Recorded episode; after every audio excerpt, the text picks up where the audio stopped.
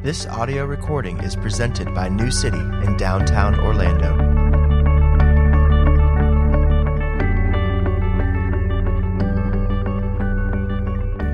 Finally, my brothers, rejoice in the Lord. To write the same things to you is no trouble to me and is safe for you. Look out for the dogs, look out for the evildoers, look out for those who mutilate the flesh. For we are the circumcision who worship by the Spirit of God and glory in Christ Jesus and put no confidence in the flesh, though I myself have reason for confidence in the flesh also. If anyone else thinks he has reason for confidence in the flesh, I have more. Circumcised on the eighth day of the people of Israel, of the tribe of Benjamin, a Hebrew of Hebrews, as to the law, a Pharisee, as to zeal, a persecutor of the church, as to righteousness under the law, blameless. But whatever gain I had, I counted as loss for the sake of Christ. Indeed, I count everything as a loss because of the surpassing worth of knowing Christ Jesus my Lord. For his sake, I have suffered the loss of all things and count them as rubbish, in order that I may gain Christ and be found in him, not having a righteousness of my own that comes from the law, but that which comes through faith in Christ, the righteousness from God that depends on faith. Brothers, join in imitating me, and keep your eyes on those who walk according to the example you have in us. For many of whom I have often told you, and now tell you even with tears, walk as enemies of the cross of Christ. Their end is destruction, their God is their belly, their glory in their shame, with minds set on earthly things. This is God's word. Please be seated. So, we continue this morning in our study through Philippians, and from 50,000 feet, uh, the, the, third chapter of the book of Philippians um, is Paul's way of contrasting the way of the gospel or the Christian path uh, with two canyons that appear on either side of that path. Uh, in chapter 3 of Philippians, Paul is contrasting Christianity uh, with both irreligion on the one hand and religion on the other hand. Uh, I included verses 17 through 19 from last week's uh, text just to remind you of what Paul is doing, uh, sort of from a bird's eye view. In verse 18, Paul is offering himself as an example of how to walk the walk of Christianity. He says, Join in imitating me. And keep your eyes on those who walk according to the example you have in us. One of the most uh, frequently uh, used pictures of the Christian life and of what Christianity, Christianity is in the Bible uh, is the picture of a pilgrimage, a path, a journey, a way. In fact, uh, if you've been reading in CBR, you know that Christians, long before they were ever called Christians, uh, were called members of the way. Uh, so if you think of Christianity as a path, um, and if your mind, if you can think of Christianity uh, as, uh, as a path on, on the ridge of a mountain, and if in your mind's eye uh, you can see two significant canyons on both sides of the gospel path, uh, Paul is telling us that on the one hand, you have irreligion, but on the other hand, you have religion. And so if you look in our text, Paul gives two defining marks of a religious person, not a Christian, but a religious person. He says in uh, verse, uh, uh, let's see, he, he says in verse 3, 3 and 4, uh, Paul says that a religious person puts their confidence in their flesh. That is, they put their trust for being okay with God in their own performance. And then, and then, secondly, in verse 9, Paul says the religious person believes and lives as if they have to earn a righteousness of their own that comes from obeying the law. Now, if you're new to the Bible, or if you're new to the church, or if you're new to what the Bible actually teaches, I want you to know that from a broad perspective, the Bible sees three categories of people in the world. Uh, up to this point, you may have thought that there's really only two categories there are the religious and the irreligious. The irreligious, you may have thought, are those who break the law and do bad things. The religious, you may have assumed, were the good people who obey and just keep on doing good. But the Bible actually teaches that there are two deadly canyons on either side of the gospel irreligion and religion. My main goal for you today, if you're investigating Christianity, is to understand that Christianity is not religion. The Bible says that every human being is either religious, that is, they're trying to earn God's favor, or irreligious, that is, they're trying to convince themselves that there is no God and all they should do is do whatever they want.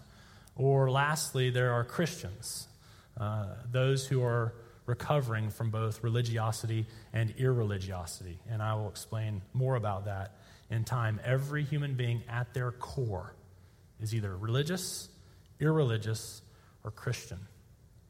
Most of us in our stories have spent time in multiple camps. Some of us converted to Christianity out of an irreligious life. Some of us converted to Christianity out of a religious life. And, and a lot of us, including myself, have actually spent significant time in, in all three camps. My early days, um, I was a religious, a religious young man. Um, I thought I had to do the right thing. I was scared to death of doing the wrong thing. And I started out pretty well, like a lot of you, and then something happened called puberty. And uh, unfortunately, I became a galactic failure at religion. Um, I had no self control. I failed frequently. I felt ashamed. I felt empty. I, I was labeled a failure. Uh, I decided that if I was going to be a failure, I might as well enjoy it. And so I went to the other side, spent some time on the irreligious side of the gospel path. And I rarely, if ever, told myself no. The only thing uh, that would cause me to say no is that I might get caught. And so that path rarely gave satisfaction and joy and rest and peace and, and rarely any sort of lasting and deep pleasure. And then by God's grace, I saw the beauty and the freedom and the hope of the gospel as an end to both. The gospel is an end to religion, and it's an end to irreligion. But listen to this even further. In my life now, in my life now, as a Christian, on the gospel path, I will find myself stumbling into and falling into and straying into both canyons the religious canyon and the irreligious canyon. At times, I'll still go through seasons and I'll think that my non believing friends and neighbors, the pagans around me, I'll go through seasons of thinking they're living a better life than me. They're having more fun than me. They're making more of this life than I am. And in those seasons when I give in to sinful passions and obey them instead of the Lord, the Bible calls that irreligious sin. But also at times I fall into religious sins when I'm proud or self righteous or self sufficient, when I'm controlling and condemning, I know that I'm sinning in a religious fashion. When I intentionally deceive others from what is the obvious truth in order that my status can be maintained, I'm a religious sinner. So, most of our sermon today is actually on religion. And, I wanted to give you the entire picture of the path and the two canyons on each side because I'm going to reference all of it in time. But for now, I just want us to think about religion.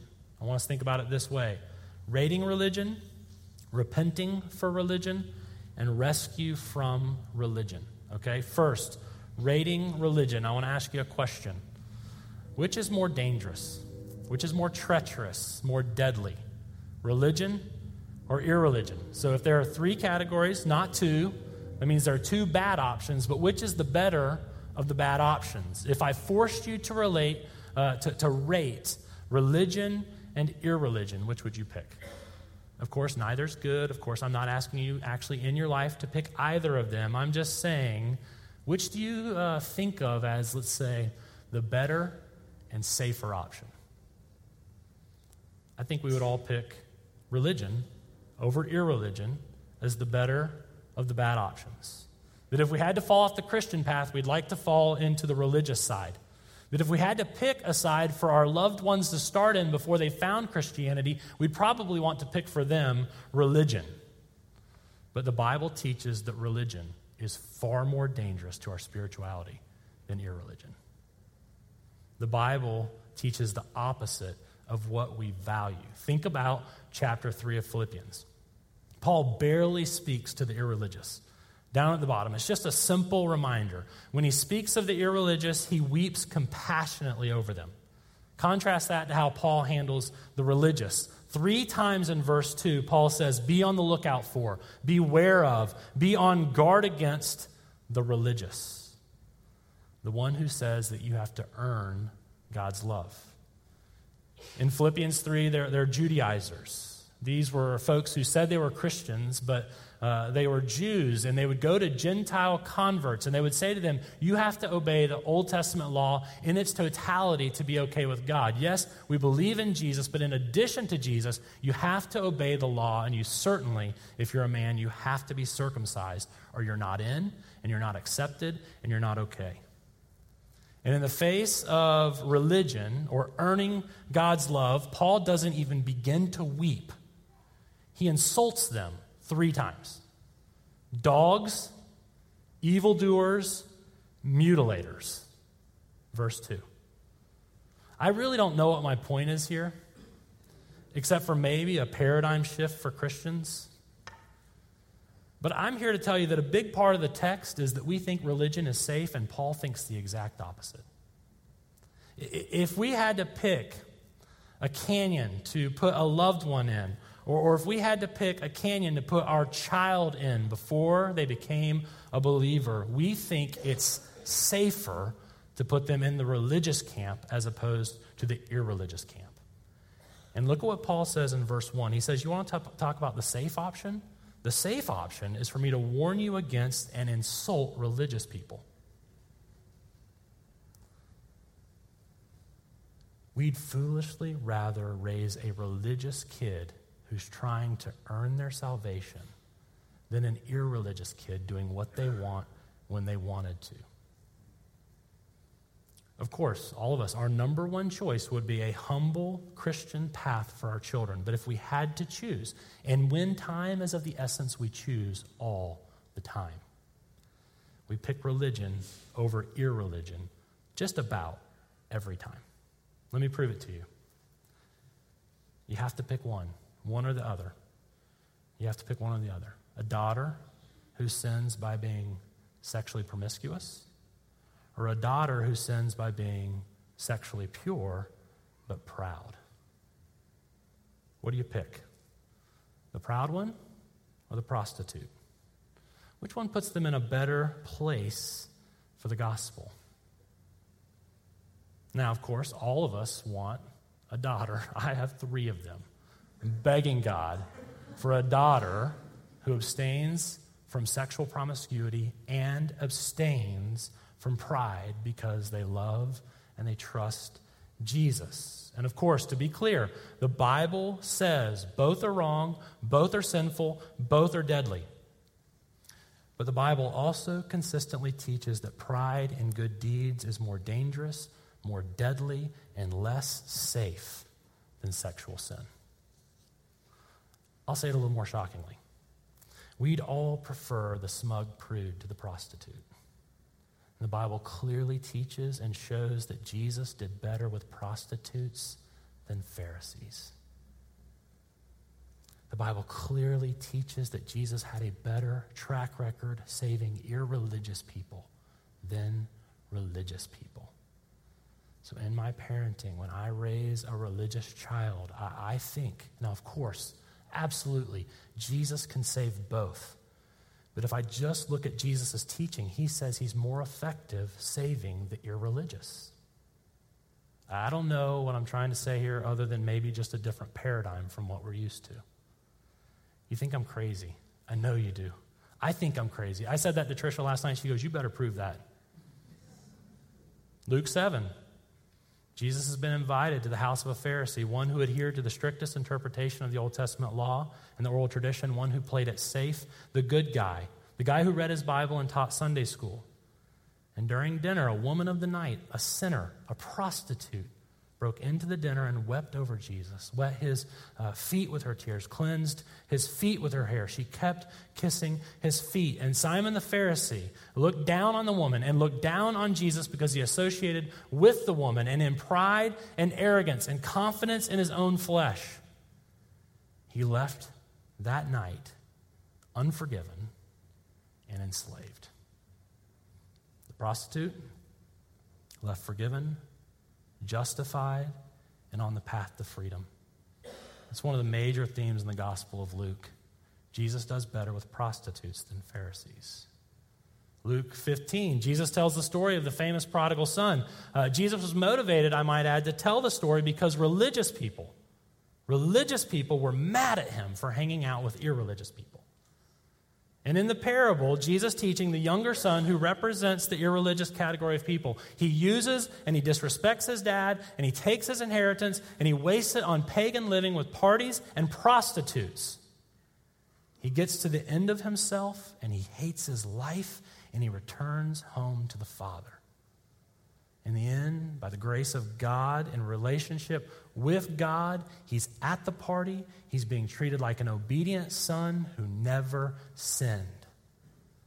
The older brother, representing the religious folk, came in from working in the field and he heard people having fun and he heard that his younger brother uh, had repented and that, that that was being celebrated and he was angry and he was mad and he wouldn't go into the party and he too disrespects his father he shows that he too was in it just for the money and at the end of the parable the religious brother is not in the party now listen closely if the younger brother had stayed away from the father in a distant land, he would have been lost too. Irreligion is deadly. But according to Jesus, when he teaches, he teaches that irreligion is easier to turn from than religion. That religion appears to be so close to Christianity, but it couldn't be farther away. Jesus teaches that he does better with prostitutes than with Pharisees. He does better with the irreligious than the religious. Luke 18, two men go to the temple to worship. The Pharisee essentially worships himself and tells God how good he is compared to other people.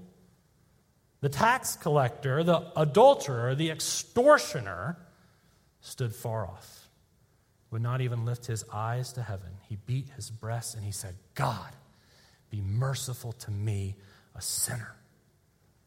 And Jesus says, The adulterer goes home justified, righteous in the presence of God. The religious man, trusting in himself, goes away a sinner. Jesus did better with prostitutes than Pharisees. I think, if nothing else, I'm just kind of looking for a paradigm shift for believers. Religion is not safer, it is not a better option to irreligion. In our lives, we're much more concerned about our passionate, irreligious sins than our proud religious sins. In our parenting, when we're too tired to parent the heart and the gospel, we lean towards religion. We think it's safe. We use fear tactics and control strategies, and we up the discipline and we down the delight. And we think this is actually good for them in the long run. I wish I had more time for them. And I'm inviting us to realize that Jesus just says, I can save both. But I do better with prostitutes than Pharisees. I've put together some, some visuals to illustrate this. The first one is going to come up on the screen. Now, don't make fun of my art, I'm no good at it. And this is really good, I know. We tend to think that religion is a gentle slope away from Christianity and that irreligion is a canyon.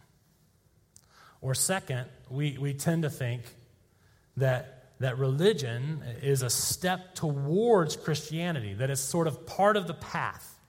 That at the bottom is irreligion, that's sexual promiscuity. A few steps up is religion, that's sexually pure but proud. A few steps more and you're there. You're right to where God wants you to be. Paul actually teaches in our text religion is not a step in the right direction. It's not neutral, it's a, it's a drastically dangerous move away from the gospel. The last one, if you could show it. I think the Bible actually teaches that. Look at verse 7 in your worship folder. Paul, Paul says, Whatever gains I had from religion, and we'll talk about it in a minute, he says, I counted that as a loss. And so Paul is calling to mind an accounting ledger as an illustration. He says three times in two verses, seven and eight, he says, His good deeds done in an effort to become a righteous man on his own, they were not a credit that was too little and didn't quite get him there. Nor were his religious actions immaterial or neutral. He says they're a loss, literally a debit, a damage. He's saying religion is spiritually damaging. What we might see as an asset is a dangerous loss. And then, with, with words not genteel enough for us in our translations, Paul says in verse 8 that his religious deeds are rubbish. That's the slang word for excrement. The best translation, if we were willing and bold enough to follow God, would start with an SH and end with an IT. And we think it's safer and it's a better option. So if you just go back to the simple visual, there, there are two canyons on either side of the gospel. Both are deadly. But if we have to rate them, we want to join Paul and Jesus, and we want to see religion as more treacherous. I'm going to I'm going to try and get us to repent for religion next. That's why I'm going this far. Jesus said in Luke 5 Those who are well have no need of a physician, but those who are sick. I have not come to call the righteous, but sinners to repentance. So, if nothing more, this morning is a paradigm shift. If you're investigating, Christianity is not a religion. If you're a believer, religion is not safe. It's not a step in the right direction. So now, repenting for religion, okay? Repenting for religion. To become a Christian and to grow as a Christian, we have to repent from the bad things we do, that's irreligion, and we also have to repent for the good things we do for bad reasons. That's religion. So, first, I want to define religion clearly. I want, I want us to see what we're running from. Religion, according to our text, is trying to earn your own righteousness. Paul says in verse 9 Christians do not have a righteousness of their own, but they have a righteousness that comes through faith in Christ. Religion is, verse 3, putting your confidence or trust in your flesh or in the life you live. So if, if religion is earning righteousness, what is righteousness? Righteousness is a resume. It's a resume that gets you in and gets you accepted. What's a resume? A resume is a list of achievements, it's a list of experiences, it's a list of talents, uh, it's a list of connections, a list of referrals. It's all on one piece of paper, and the express goal of the resume is to get in, to be accepted, to gain a position with benefits. Whether it's a school or a corporation or a social club, righteousness is a resume that gets you in with God, accepted in His sight, a blessed position in his presence. So, this is religion. It's the continuous and exhausting work of putting together and keeping together a resume that keeps you in with God. The continuous and exhausting work of putting together and keeping together a resume that keeps you in with God. Religion is the building of a righteousness resume. That's what you have in verses 5 and 6. Essentially, this is Paul's religious resume. And he says that his resume is better than any of the Judaizers, better than any of the Pharisees who at this point in, in his life were seeking to kill him. And we don't have to go, we don't have time to go through all of it, but he says, I was a Pharisee. That is, I, I had the strictest understanding of the Old Testament law and all the oral tradition around it that, that fenced me away from even coming close to breaking that law. And then he says at the bottom, as to righteousness under the law or in the law, blameless. Not, not genuine righteous, not, not actual righteousness in God's sight, but a righteousness that other humans could inspect and declare. He, he said, a righteousness based on external behavior, spotless, blameless. No charge could be brought against him. No known external mistakes against the standard established by men. blameless. Religion is this is taking the good law of God, which is a heart of love, generally expressed in specific behaviors. And it's taking that law and it's making that law more detailed, more specific, and more um, exclusively assessed by external realities. And religion is building a resume of observable behaviors that flow from a belief in self and builds a pride in the heart. And then religion is presenting that resume to God as the reason for why He should let us in, why He should bless us, why we should not have to suffer, why our lives should be easy and pain free. And Paul says that this religion that any Pharisee would have been proud of, he says it did not gain for him in terms of spirituality, but it was a loss. It was damaging.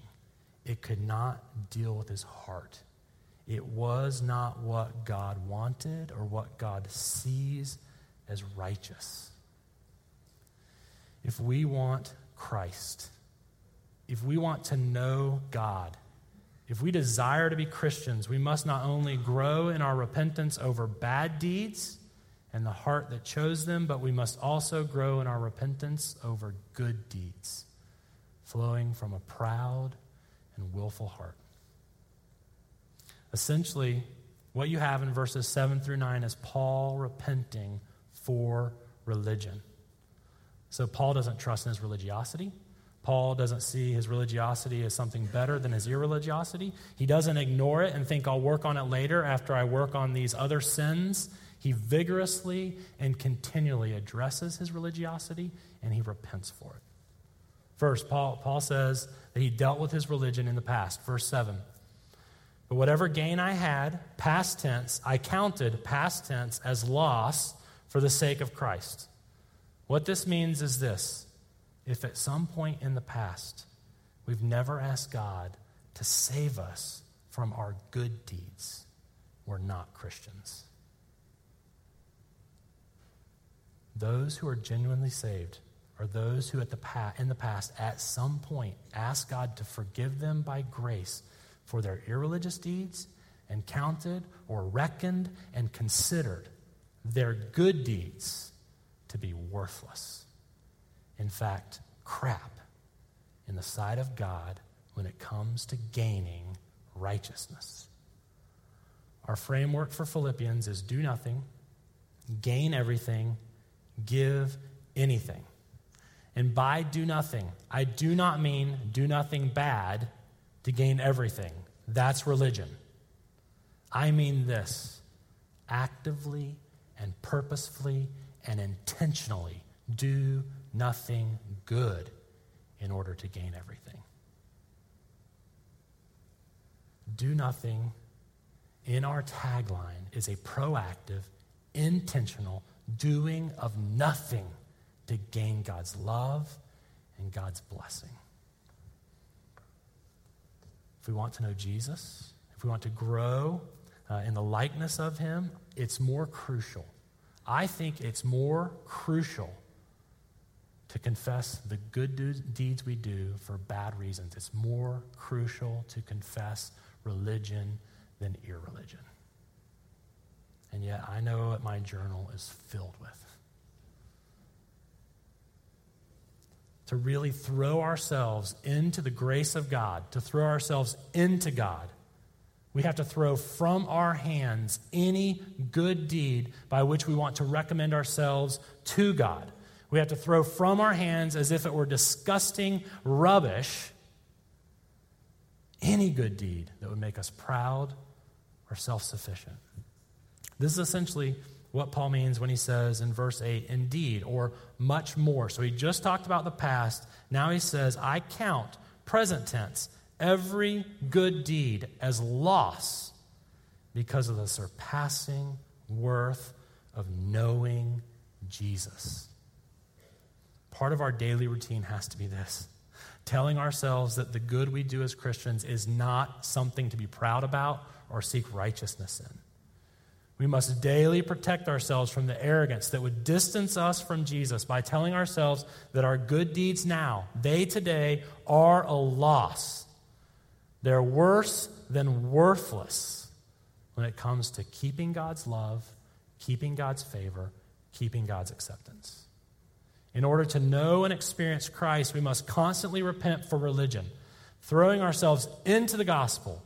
We did nothing to gain everything, and the good deeds of today don't gain us anything that we didn't already have in Jesus. One more way Paul shows us how to repent for religion. We all have the tendency to look at past obedience when dealing with present sin. Okay? In the middle of verse 8, Paul says, I have to count as rubbish, present tense, those things I suffered as a loss in the past. So this is a little bit fuzzy. It's, he's saying this. Sometimes, when caught in the guilt and shame of a present sin, I'm tempted to go back to past successes and place my faith there instead of in the gospel. This is what it looks like for me. In my habitual repetitive sins, my irreligious sins, when I lack self control, I will go a few days or a few weeks obeying, doing the right thing, not falling into the, to the irreligious sin. And I will, even in those days, I will often remind myself that this obedience was not me. This is God's work in me. That this obedience is not why God loves me. It's not why I'm okay. And while I'm obeying, I try to protect myself uh, through present tense repentance from the pride and the arrogance in the good deed. But when I fall again, as I always seem to do, I stand at a fork in the road. Will I run to Jesus? and his forgiveness and his record for me in the gospel, or will I run to the past and remind myself and God that I was good for a few days? Well, I ask God to accept me and count me as righteous and bless me because Jesus lived and died for me, or because of past gospel fruit that I've now called religion. That's what Paul is saying. He's saying, I had more religion than anybody. When it comes to human standards, I built a righteousness rivaled by no one. And he is saying that is excrement compared to knowing Jesus. And he is saying that when I'm tempted to look at what's in my hands that I have done that is good, he's saying I've got to fling that from my hands so that I can gain Jesus and throw myself into the gospel. Last, very quickly, rescue from religion. So, religion uh, is to be rated as more dangerous than any of us would naturally think. Religion, like irreligion, must be repented for in order to be saved and in order to grow. And finally, there is a rescue, or there's one who rescues. Let me be very clear. We have to be righteous to be in God's presence. We have to have a perfect resume to be in with God. We have to have a perfect record of following God's law to be approved and blessed. The rescue from religion is not found in relaxing God's standards. That's irreligion. The rescue from religion is verse 9 gaining Christ and being found in him, not having a righteousness of my own that comes from the law, but having a righteousness, a resume that comes through faith in Christ. The righteousness, the resume from God that depends on faith. This is the gospel. That Jesus, after living a perfect and holy and humble and loving life, after building the greatest resume that's ever been built, the only perfect resume ever, he goes to the cross and he dies the death of the unrighteous and of the cursed and the sinner. On the cross, Jesus takes our resume upon him. He takes our unemployability spiritually, he takes it upon himself and he bears the consequences and the wrath and the judgment we deserve. He not only takes our penalty for looking for life in the wrong things, he takes our penalty for the pride in which we think we can save ourselves. He takes them both. And in exchange, he says, Here's my record. Here's my righteousness. Here's my resume. Grab a hold of this. And what you have in Jesus, you have a Savior who can save the irreligious and the religious. Who is the greatest religious man ever? The man writing Philippians 3. Do you see that? Paul is proof. He's like, I know that Jesus can save pagans, and I also know that he can save Pharisees too. This is not hopeless. This is the man in the most treacherous position declaring his salvation in Christ. I mean, think about it. Jesus not only obeyed the law and never looked for life in irreligious deeds, uh, in, in fulfilling his passions, Hebrews says he was tempted in every way that we were tempted. So every uh, lack of self control in us was a temptation that Jesus went through, and he made it beautifully. But he was also never proud and never condemning and never self righteous. He loved sinners, he partied with sinners, he gave his life for sinners. And that right there is the righteousness a religious person needs to be acquainted, to hope for, to love sinners. In Jesus, the one who rescues from religion and irreligion. Let's pray.